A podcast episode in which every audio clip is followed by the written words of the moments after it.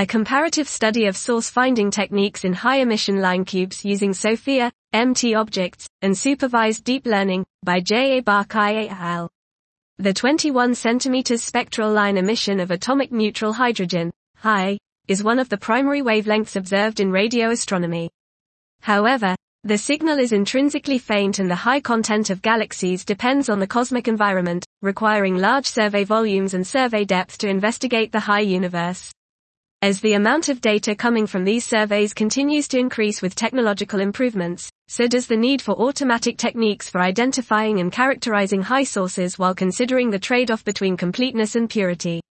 This study aimed to find the optimal pipeline for finding and masking the most sources with the best mask quality and the fewest artifacts in 3D neutral hydrogen cubes.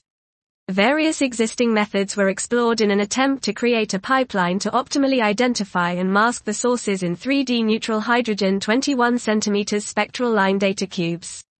Two traditional source finding methods were tested, SoFiA and MT Objects, as well as a new supervised deep learning approach, in which a 3D convolutional neural network architecture, known as V-Net, was used. These three source finding methods were further improved by adding a classical machine learning classifier as a post-processing step to remove false positive detections. The pipelines were tested on high data cubes from the Westerbork Synthesis Radio Telescope with additional inserted mock galaxies.